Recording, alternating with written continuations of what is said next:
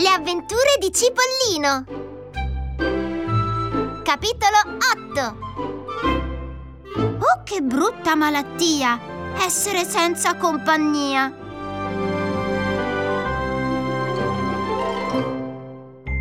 Ciliegino continuò a piangere per tutta la sera.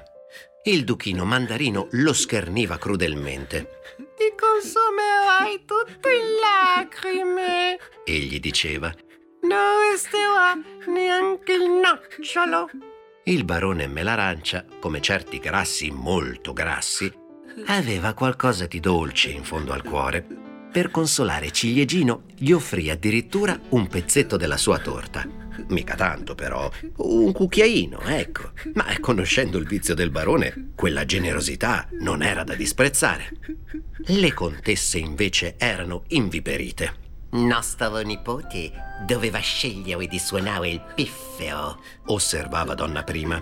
Sarebbe riuscito benissimo, anche senza il piffero, a fare un ottimo concerto. Rincarava donna seconda.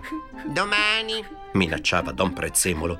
Domani ti farò scrivere 3000 volte. Non devo piangere a tavola perché disturbo la digestione ai miei commensali.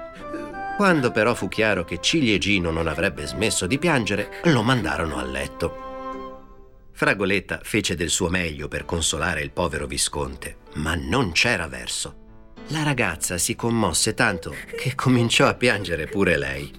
Smetti subito di piangere, ordinò donna prima. Altrimenti ti licenzio. Per farla breve, Ciliegino si ammalò gravemente.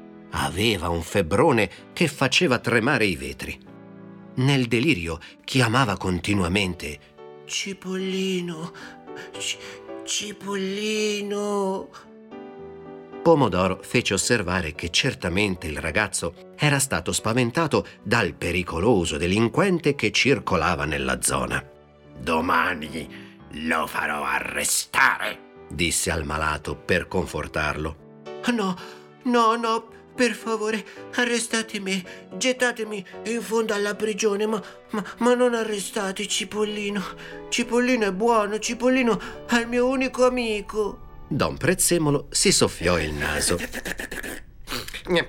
Il ragazzo sta delirando. Il caso è molto grave.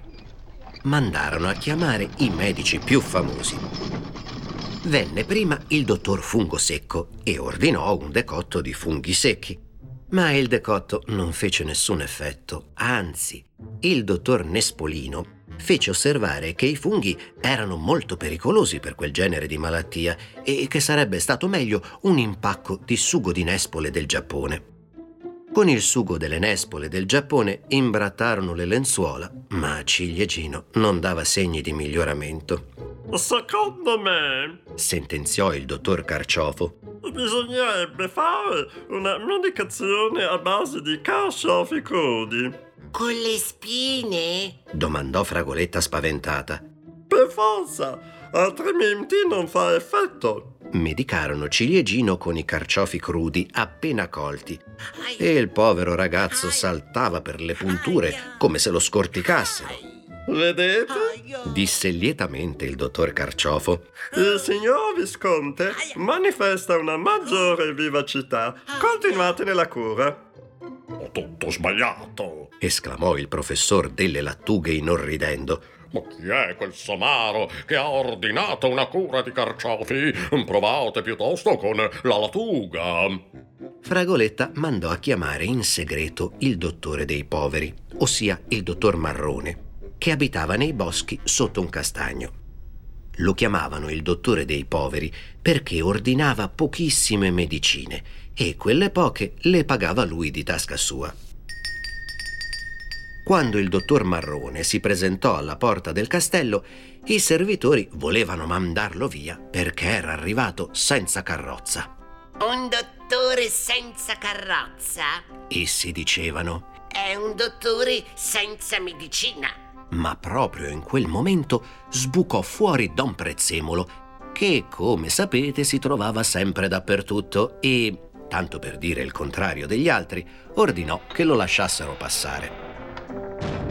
Il dottor Marrone visitò il malato di sotto e di sopra, gli guardò la lingua e gli occhi, gli tastò il polso, gli fece qualche domanda a bassa voce, poi si lavò le mani e disse soltanto Ah, che brutta malattia essere senza compagnia. Che cosa volete insinuare? domandò bruscamente il cavalier Pomodoro.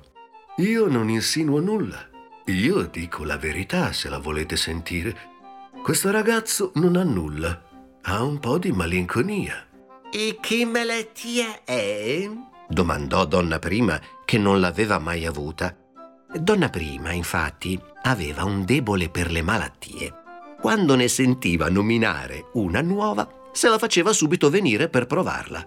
Del resto, era tanto ricca che la spesa delle medicine non le importava nulla. Non è una malattia, signora contessa, è una tristezza. Il ragazzo ha bisogno di compagnia. Perché non lo mandate a giocare qualche volta con gli altri ragazzi? Non l'avesse mai detto. Si levò un coro di proteste. Il povero dottore fu coperto di insulti.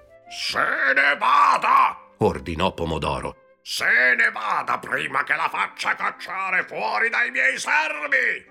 E si vergogni! aggiunse Donna Seconda. Si vergogni di aver abusato della nostra fiducia. Lei si è introdotta nella nostra casa con l'inganno. Se io volessi, potrei farla denunciare per violazione di domicilio. Non è vero, avvocato? E si volse per chiedere il parere del Sorpisello, che quando c'era bisogno di un suo parere era sempre presente. Certamente, signora contessa.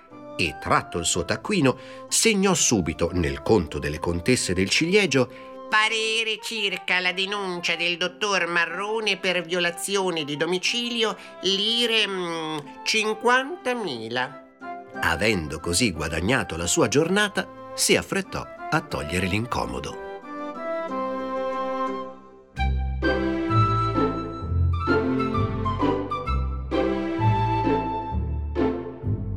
Vi sono piaciute le avventure di Cipollino?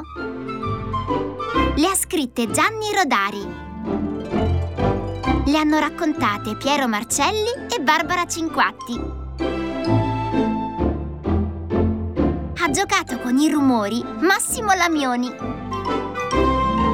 E ha diretto tutto questo lavoro Veronica Salvi.